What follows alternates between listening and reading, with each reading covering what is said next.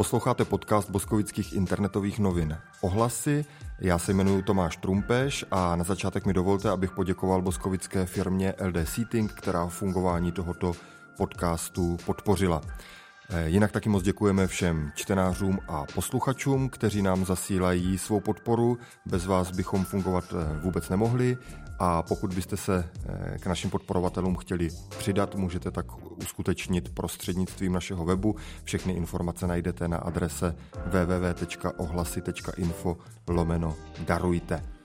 A teď už vítám našeho dnešního hosta, tím je literát a výtvarník Petr Pazdera Payne, který hm, v tomto čase připravuje eh, výstavu v Boskovickém kulturním a komunitním centru Prostor, ve kterém také natáčíme tento rozhovor. Takže ahoj Petře, vítej ahoj, v Prostoru. Ahoj, díky za pozvání.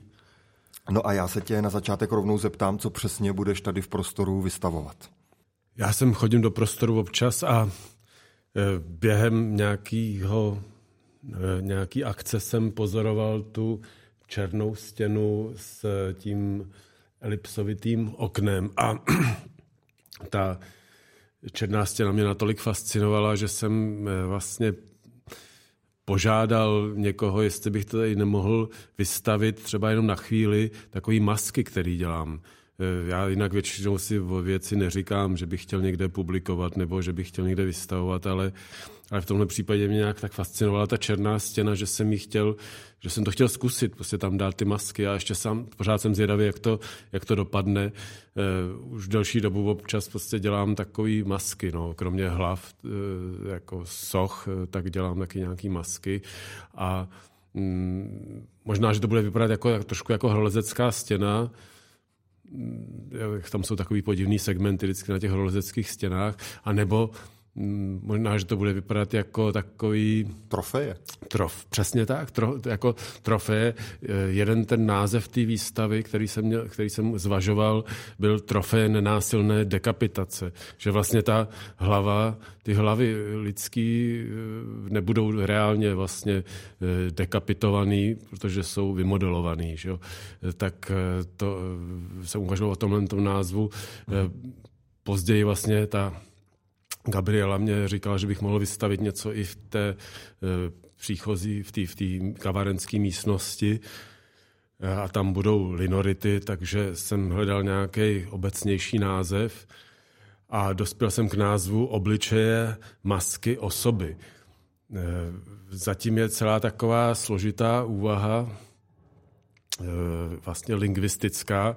Řecký, řecký slovo prosopon znamená jednak tvář, obličej, ale potom v dalším významu to znamená maska a nakonec taky vlastně osoba, latinsky persona, to, to, to persona asi vzniklo z toho prosopon, a to se souvisí nějak s řeckým divadlem, že jo? a to tady nebudeme teďka rozvádět. A v tom názvu se mi podařilo jako schloubit všechny ty významy toho slova prosopon a dá se to číst jako obličeje a potom e, ve druhém pádě e, nebo obličeje masky osoby jako ve, ve smyslu, e, tedy, že to je druhý pád, a nebo že to je za sebou prostě obličeje masky osoby a i tomu jsem potom i trochu přizpůsobil výběr těch linoritů. Mm-hmm. No, zítra se bude instalovat, tak uvidím. Tak to je lingvistické vyjádření, ale co tě na tom vlastně zajímá jinak výtvarně a tematicky zpracovávat právě e, obličeje, masky a osoby? Jo, ještě mám takovou malou, malou poznámku. E, vlastně mě docela baví, já jsem teďka šel odbočím, jestli to nevadí, jo. E, mě vlastně docela baví někdy takový, tak, to, to kolektivní dílo. Já jsem ho zažil několikrát e, u knížek. U knížek někdy dochází k nějakým, k nějakým posunům a někdy třeba grafik ovlivní, ovlivní nakonec i text. E, třeba jsme s kamarádem eh, Michalem Machatem dělali knížku a já jsem mu poslal, eh, poslal SMS-kou zprávu eh, s názvem té knížky, kterou jsem navrhoval Slepičmo a koňmo, jenže jemu to došlo už bez háčku a líbilo se mu to slepicmo a koňmo a potom grafik, eh, grafikovi se zase nehodilo to A, takže nakonec výsledek byl slepicmo koňmo té knížky. A teďka se vlastně zase došlo k něčemu takovému zajímavému. Eh, někde, eh, někde prostě se, se zaměnila ta osoba za postavu, takže na plagátech té výstavy bude obličeje masky postavy. Už bylo pozdě to nějak měnit. Takže prostě je to tak. No. Takže výstava má dva různé názvy. Výstava má dva různé názvy, ale zase se vracím k té řečtině. Vlastně ta postavy a osoby e, jsou i taky možný překlady toho slova prosopon a e, jsou to svým způsobem synonyma. Osoba a, ma, a osoba a postava v určitém smyslu jsou to synonyma. A teď Ale teďka se k té otázce. Co, co tě zajímá na osobách a postavách? Já si myslím, že my jsme eh, člověk jako první vlastně vidí tvář, už se narodí, tak vidí tvář matky a otce a dalších lidí a vidí tváře a to je úplně to nej, nejdůležitější. A ono konec konců možná i ta etymologie toho slova prosopon se ukazuje tímto směrem. Je to něco, co je před zrakem člověka, je otázkou, jestli je myšlen ten zrak eh, toho pozorovatele nebo toho pozorovaného, ale prostě je to něco, co se staví mezi, mezi nás a ten eh, předmět pozorování, tedy a většinou to, nebo eh, je nabílední, že nejprve to je druhý člověk, který ho, který ho pozorujeme, s kterým se potkáváme a, a my vidíme vlastně strašně moc tváří pořád a to má vliv i na kompozici obrazu a, a je to, je to, to, si to, to nejdůležitější, co vydáme, si myslím. Že, mm. že jo, ta, ta tvář, pak, pak k tomu přibývá ještě postava právě celé, nebo jako ve smyslu figura. Ta, to je něco tak, tak elementárního tvář, že, že vlastně spousta výtvarníků eh, zpracovává tváře a, ale ty zároveň asi nejsi úplně portrétista, nebo máš mm, představu konkrétního člověka, když na tom pracuješ, anebo, eh, anebo to téma vlastně eh, bereš v, rámci nějakého zobecnění? No, řekl bych, že někdy tam je ten konkrétní člověk a někdy ne. No, někdy je to vyloženě takový jako eh, výplot mý fantazie nebo výplot mý konstrukce a někdy je tam ten ten druhý člověk, nějaká inspirace tam je třeba, nebo někdy si někdy nakreslím něco a z toho pak určitou stylizací vzniká, vzniká ta, ten návrh a potom i ta, ta vlastní maska. Mm-hmm. Jak ty tvoje plastiky vznikají? Z čeho a jak je tvoříš? Ne, ty, ty, co tady budu vystavovat, tak ty jsou všechny z pálené hlíny. To je technika, kterou jsem objevil, já nevím, před 10-15 lety eh, a zač, začala mi vyhovovat. Já, já jsem začínal eh, vlastně tím, že jsem sekal nějaké věci do kamene. Ne, ne dobře kamenicky, není, ne, není to dobrý řemeslo, ale bavilo mě to a začínal jsem vlastně s tou sochařinou takhle. No. Mhm. Ty říkáš, začínal, jak daleko vlastně sahají tvoje Eh, výtvarné aktivity. Ty jsi přece jenom známější jako literát, ale tomu výtvarnému umění se taky věnuješ docela dlouho. Já měl vždycky ambice hmm. být právě výtvarníkem a v tom jsem, ty ambice, myslím, nebyly nějak extra úspěšný. Kdybych měl jít úplně někam do, do dávných dob, tak eh, bych řekl, že takovým momentem bylo, když jsem si Eh, někdy v 17 přečetl knihu Žízeň po životě, tak jsem zatoužil být, být vlastně malířem nebo vlastně výtvarníkem a úplně mi to nějak chytlo a, a začal jsem něco dělat, chodil jsem i do nějakých výtvarných kroužků a, a pořád mě to vlastně pronásledovalo. Někdy, kolikrát už jsem s tím chtěl seknout a, a věnovat se serióznímu učení a, a podobně, ale mě to vlastně spíš je trochu tu, tu kariéru gimpláckou trochu i pošramotilo. Jo. Já jsem právě po gymnáziu šel do učení do výtvarných řemesel s tím, že jako to bude pro mě taková cesta v tom výtvarnu, ale já, tam, tam jsem prostě opravoval starý nábytek a používal chemikály nějakou, třeba první dva měsíce jsme odstraňovali nějaký starý nátěry z, z vrat kostela svatý Ludmily z náměstí Míru a takovýhle, takovýhle věci. A to, nic jsem se tam vlastně nenaučil. Mm-hmm. Zároveň tě to výtvarné umění ale nikdy úplně neopustilo. Neopustilo právě, no. Vždycky jsem se k tomu vrátil a pak v takových nárazech, eh, nárazech to třeba dělal víc. Mm-hmm. To jsem se chtěl právě zeptat, jestli jsou to nárazy, nebo jestli se ta tvoje, eh, jestli se tvoje výtvarné a literární tvoření nějak prolíná, nebo jestli to funguje paralelně vedle sebe, běží to pořád, jak to vlastně je? Teď už bych řekl, že to běží paralelně, ale někdy ve větším jako nárazu jedno nebo druhý. Ale já jsem začal psát něco až dost pozdě, až vlastně tak v tom 89. jsem něco sepsal a potom po revoluci eh, nějaký povídky jsem skompletoval a tam se hrálo určitou roli setkání ze skupin, s literární skupinou 26, která propojovala zase takový literární kroužky eh, v té nastalé době svobody tak to vlastně jsem taky vlastně dokončoval nějaké věci kvůli, kvůli tomu, že jsem je tam chtěl přečíst. Ne? A pak, pak mě vyšla knížka, až, až v roce, první knížka až v roce eh, 99 a to jsou variace na biblické příběhy. Tady jsou takový vlastně tři, nebo v mém životě jsou takový tři, tři zájmy. Já jsem potom z těch výtvarných řemesel jsem šel na teologickou fakultu a stal jsem se po letech eh, evangelickým farářem. Že? Takže eh, já jsem k tomu psaní přišel potom přes, přes to farářování. Já mhm. vím úplně konkrétně jeden příklad. Eh, probíral jsem s, s těmi s těmi evangelíky na biblické hodině nějaký podobenství, teda podobenství o deseti družičkách a v noci jsem měl nějaký sen a z toho vznikla e, taková první svébytná povídka. Jo? A, a, a potom jsem právě vydal tu knížku, která má v podtitulu, která nese e, v podtitulu, podtitul e, variace na biblické příběhy. Jo? Jmenuje se to Nečekaný, čekaný, a ne variace na staré biblické příběhy. No a pak už jsem psal jako hm, nezávisle na, téhle, na, na tomhle počátku, ale mm, k té Bibli se pořád nějak vracím a teďka v poslední době zase, jo, no, zase, zase, zase se vracím k tomu kazatelství trochu.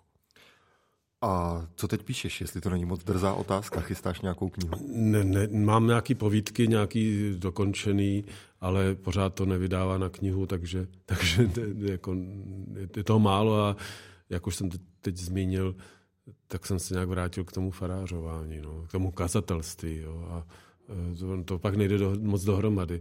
E, já, já bych řekl, že to jsou dvě různé polohy a že mezi nimi je určitá jako hranice, určitá zeď. Není to, ne, že to není tak úplně snadný přecházet z jednoho toho žánru do druhého. Psát kázání a psát povídku no, je prostě no, no. I třeba ten, on napsal on jako nějakou školní práci, o mě psal Filip Komberec, eh, eh, takový literární kritik, a on, mladý, mladý literární kritik, a on eh, on tam vidí pořád spojitost a v tom se vždycky trošku jako neschodneme, že já tam vidím, že to prostě nejde, že to je buď a nebo a že třeba v tom, v tom psaní člověk může cokoliv, může se právě rouhat a může, může věci však spochybňovat a zesměšňovat a takové věci a, a to, eh, to v tom kázání nejde. No. Hlavně v těch povídkách, jak on eh, opravdu nebývá ta postava toho, toho neviditelného boha, který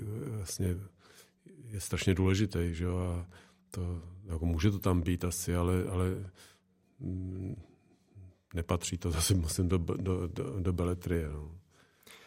Ty budeš mít na vernisáži taky autorské čtení, eh, tak co na ně vybíráš, na co se můžeme já těšit? Jsem, budou to už... právě novější věci? Nebo třeba ne, ne, já jsem, no budou tam i novější věci, ale já jsem si vymyslel, že tam, že to budou povídky, které souvisí s výtvarným uměním, právě když je to vernisáž a když je to u příležitosti nějakých eh, jako eh, zveřejnění nějakých artefaktů, tak eh, že, že tam chci, chci přečíst takové povídky, které jsem vlastně, pardon, který se mě vracejí o to téma, téma výtvarného umění, toho, toho procesu tvorby, nebo i třeba částečně ten motiv toho vystavování je zajímavý,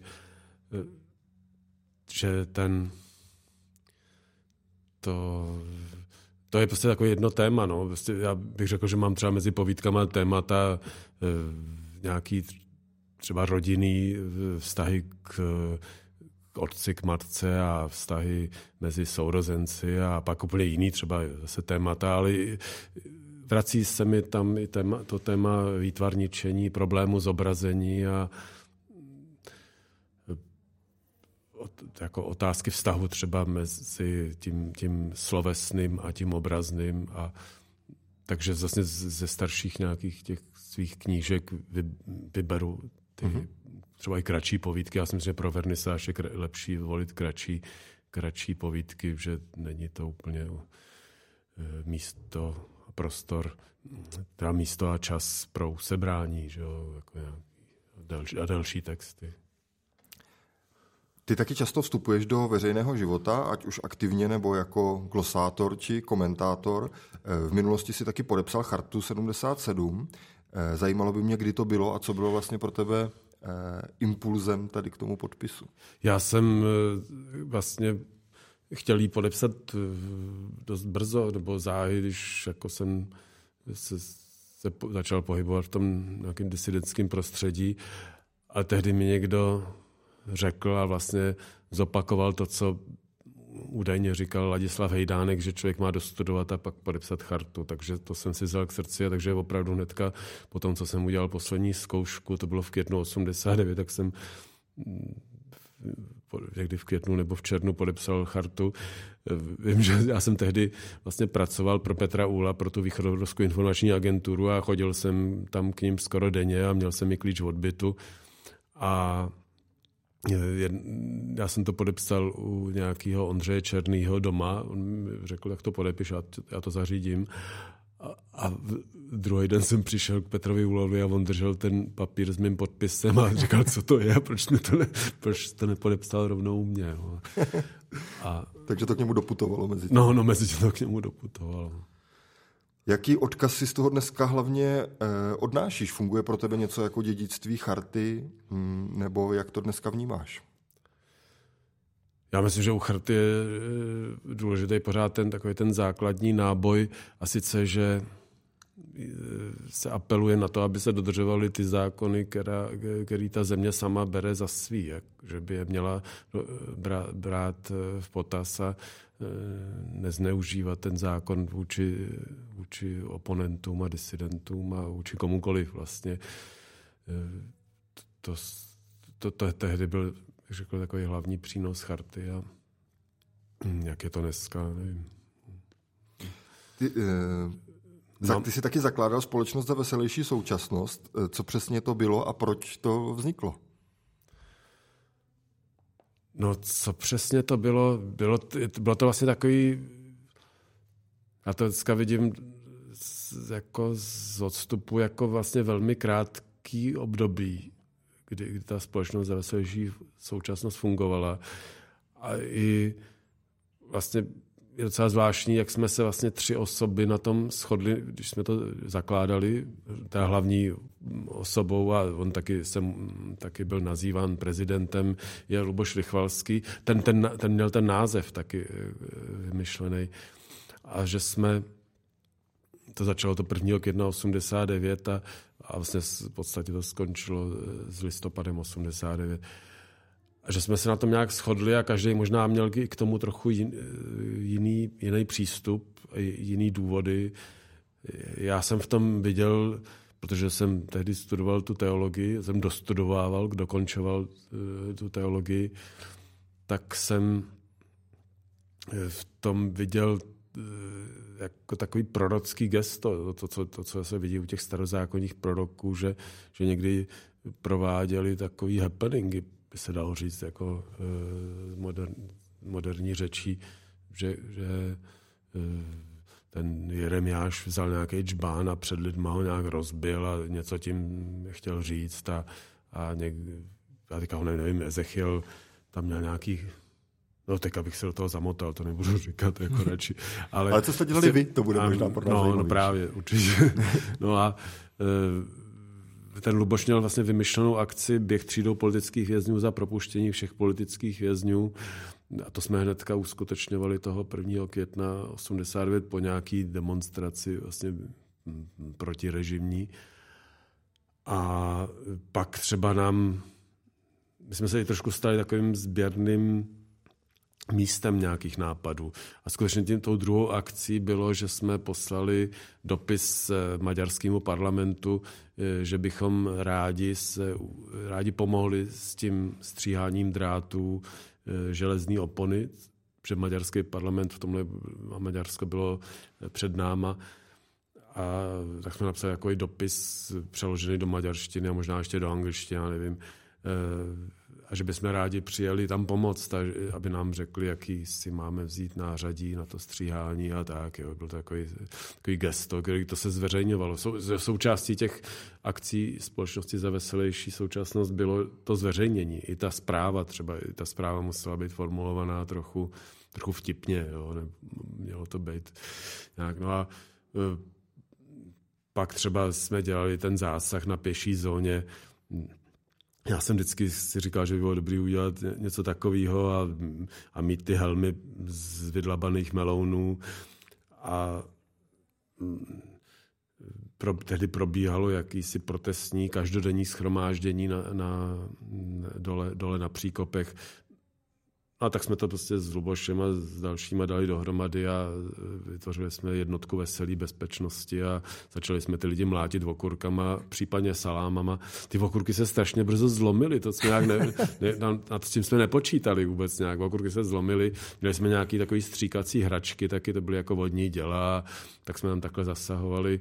Tehdy prej STBáci tam stáli, který kontrolovali ten, to, eh, to schromáždění, to bylo takový korzo vlastně a prej nějaký z nich řekl, co to, co to děje, to máme dělat my, ne? Jako my, my bychom měli tady zasahovat. Jo? To jsem se chtěl právě zeptat, a... jak na to ten režim reagoval, jestli byl vlastně připraven na nějakou recesistickou formu ne, odporu. Nebyl asi moc připravený, dokonce do nějakých těch svodech estébáckých se to dostalo, do těch svodech, který pak třeba šli i Jakešovi, jedno, někdy to tam bylo zmíněný. Eh, bylo to takový zvláštní sejtí, nás tří, ale spousty lidí potom, že my jsme byli jenom zakladatelé, ale eh, probíhal ten běh třídou politických vězňů každý den, každý den od toho května až do listopadu eh, se tam lidi scházeli. V pět hodin na rohu u toho, u, u toho Pečkova paláce a běželo se tou třídou dolů na, do Jindřišský a e, potom jsme šli na poštu hodit pohledy nebo korespondáky těm vězněným. Že? A ten, ten, ten, ta akce sloužila jako taková náborová vlastně akce a náborová kancelář pro, pro mládež. Že? Ten, e, ta, ty nezávislé iniciativy byly přece jenom už trochu mm, pro starší, nebo byli tam starší lidi, že jo, počínají chartou a pak ty další charta vlastně na rozdíl od třeba nezávislého mírového združení a, a třeba nějaký, nějakých těch, těch dalších, ten mírový klub Johna Lennona nebo těch českých dětí, e, nepočít, charta prostě nepočítala s tím, že by se mohlo chodit do ulic. A tady najednou přišlo, přišla další generace s tímhle tím.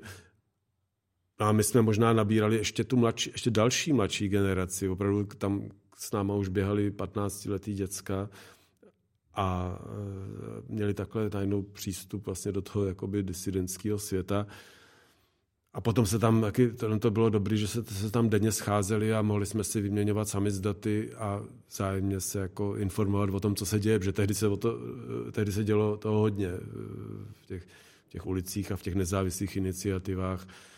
Takže, takže jsme se tam takhle scházeli a podporovali a připravovali pro další akce to, to byla, já teda musím říct, že na tuhle tu dobu, na tu dobu e, toho, toho roku 89, celý to jaro až, až do, do té revoluce strašně rád vzpomínám, že byla tak jako na, naplněná doba a spoustu věcí se dělo a, a bylo, to, bylo to jako trošku dobrodružný, jo, bylo to trochu nebezpečný, ale zase už, už toho tolik, už to tak nebezpečný nebylo a, člověk věděl, že když ho někde chytějí policajti a zadržejí, takže takže už večer třeba se to bude hlásit na hlasu Ameriky, jo, že nebyl tam takový strach, jako že by nás jako extra nějak mlátili, mučili nebo něco, mm-hmm. něco nám prováděli. Jo. Jak vnímáš dnešní dobu? Teď mluvil o té době mm, revoluční a jak je tvůj pohled na současnost? Potřebovali bychom dneska nějakou společnost za veselější současnost nebo, nebo nejsme neveselí? Jak, eh, jak to hmm. vidíš? Já musím říct, že jsem měl vlastně takový strašně silný negativní dejavy, který, který eh, začalo asi tím, když byl zvolený Zeman za prezidenta. Jo. A, a, a přicházely další věci, potom třeba ta, hm, eh, ty, ty, ty zprávy a informace o tom, co se děje v Číně a, a, a vlastně, když tady byla celá ta, to, eh, to poklonkování Zemana vůči Číně a vůči Rusku. No a vlastně vyvrcholilo to tou, eh, tou eh, válkou na Ukrajině loni, loni v únoru. Dežávý v tom, že člověk si uvědomil, že vlastně to, to, co jsme prožili, je takový zlomek v historii, ale že celkově tady pořád je vlastně to, eh, to, to nebezpečí barbarismu přicházejícího z Ruska a, a z východu, z, a od té Číny a že to je něco, co, co, co tady je pořád a že, že jsme měli chvíli takový šťastný období, ale a, a že je štěstí, že nejsme už v tomhle tom, v téhle sféře zájmu, ale e, z toho mám takovou depresi, jako vlastně, no. Teďka třeba je to trošku optimističtější, že u nás se to trochu zlepšilo, ale to, to všechno se může zase zvrtnout a, Eh, tak... Eh, Myslíš, že česká je... společnost je připravená tomu čelit? Jak to no teď, to nevím jak to teda, no, to nevím. Jeden takový detail třeba, když, eh, když tady byl ten čínský prezident, tak nějaký lidi vyvěsili vlajku ale u, u jejich dveří zazvonili tajný a řekli jim, že mají dát válku pryč a lidi to dali pryč a nikdo je vlastně nemohl k tomu přinutit přece, jako žádnou silou ty lidi, ne, ty, ty tajný nemohli vstoupit do toho bytu, mohli je normálně vyhodit a vůbec se s nima nebavit. A ty lidi je poslechli, je to, což nepochopím. Jak, je mohli, jak mohli být tak hloupí? My jsme prostě už kladli odpor. My jsme, jako, když, když nás perlustrovali, tak jsme, tak jsme si z nich dělali strandu a když mě sebrali občanku, tak jsem šel a ne, nečekal jsem, že mi ji budou vracet. A nechali jsme se zavřít, ale stejně pořád jsme jako s nimi byli ne, v napětí a ne, mm, a, a dovolávali jsme se zákonů, co, co můžeme a nemůžeme. Byli jsme na to nějak připravení, aby jsme nepodléhali tomu. Že? Nechávali jsme se zastrašit, že? když nás při výslechu něčím zastrašovali. A teďka, když tam někdo zazvoní a oni řeknou, sundejte vlajku tibetskou, tak taky sundali. No. Vlastně to, to, to, to mi připadá, že, že tolik lidí na to připravených není, jo? že můžou být zaskočený, kdyby něco takového přišlo. Jo? Mm-hmm. Zároveň si říkal, že je to teď trochu lepší, takže nějakou naději tam vidíš. No jo, jo, jo právě, že, že už třeba tady není, není jako takový eh, prezident a, a vláda jako je razantní vůči tomu, vůči tomu ruskému nebezpečí, tak z toho, z toho mám radost. No. To, to je, takové, je člověk je trochu hrdý na to, že součást téhle země, která je vedle Polska třeba asi nej, jedna z těch, co jsou výrazně proti tomu a výrazně dávají ty postoje najevo eh, určitý té válce na Ukrajině. Mm-hmm.